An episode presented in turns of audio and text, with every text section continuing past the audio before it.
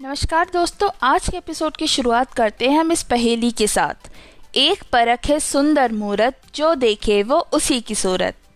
दोस्तों जवाब आपके आसपास ही कहीं है, हो सकता है वो ड्रेसिंग टेबल पे हो, या फिर बाथरूम में, या फिर बेडरूम में तो निकालिए आप जवाब अगले दस सेकंड में।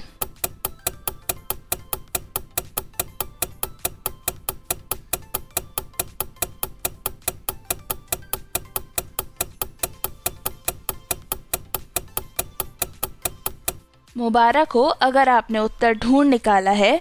अदरवाइज़ हम आपको बताए देते हैं। इसका जवाब है आईना। फारसी बोले आईना, तुर्की सोच पाई ना हिंदी बोले आरसी, आए मुँह देखे और नाम बताए।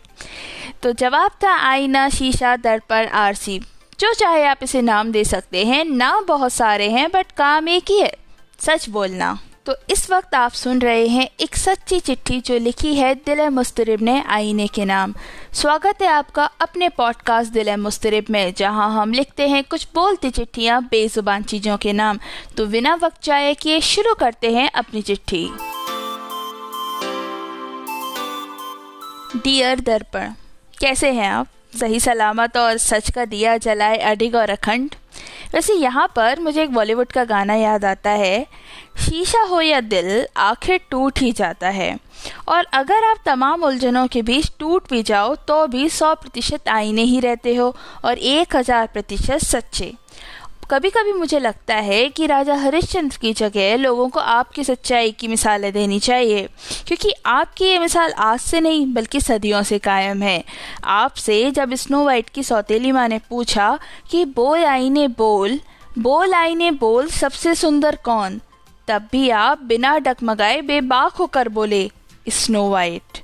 आप जानते थे कि आप एक मिनट में उनके गुस्से का शिकार होकर चूर चूर हो सकते हैं, लेकिन तब भी आपने सच्चाई की डगर नहीं छोड़ी। ठीक वैसे ही आज के स्नैपचैट और इंस्टाग्राम फ़िल्टर के ज़माने में हम चाहे जितने मर्ज़ी फ़िल्टर लगा लें, आपके सामने खड़े होकर हम खुद को हैश टैग नो फ़िल्टर ही पाते हैं।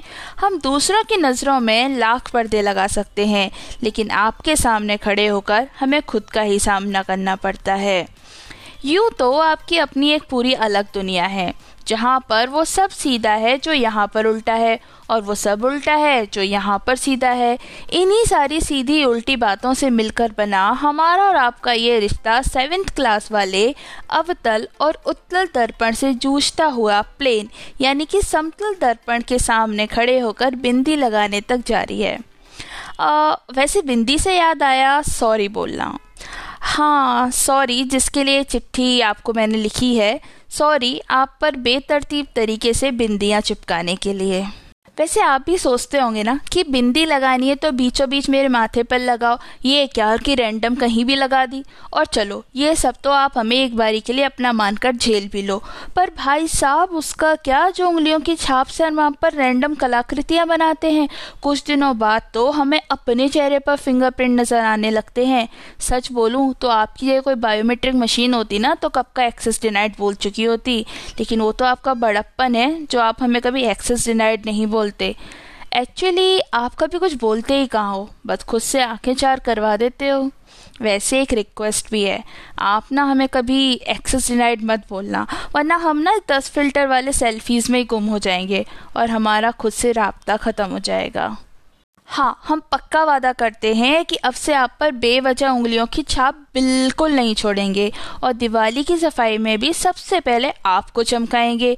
आप ना बस मम्मी से शिकायत मत करना और अगर आपका दिल करे तो इस चिट्ठी का उत्तर लिख देना। वैसे हम कोई शर्त नहीं रख रहे हैं, बस कह रहे हैं। बाकी सब शेष कुशल है, आपकी उत्तर की प्रतीक्षा में दिल है मुस्तरब। तो दोस्तों, आप सुन रहे थे दिल मुस्तरब द्वारा लिखी गई चिट्ठी आईने के नाम। वैसे आईना सस्ता हो या महँगा, छोटा हो या बड़ा, एक ही बोली बोलता है और एक सा ही भाव रखता है और ऐसा ही बनना सिखाता है हमें आईना। आज के एपिसोड को हम जिया सरहदी साहब की इन लाइंस के साथ पूरा करना चाहेंगे।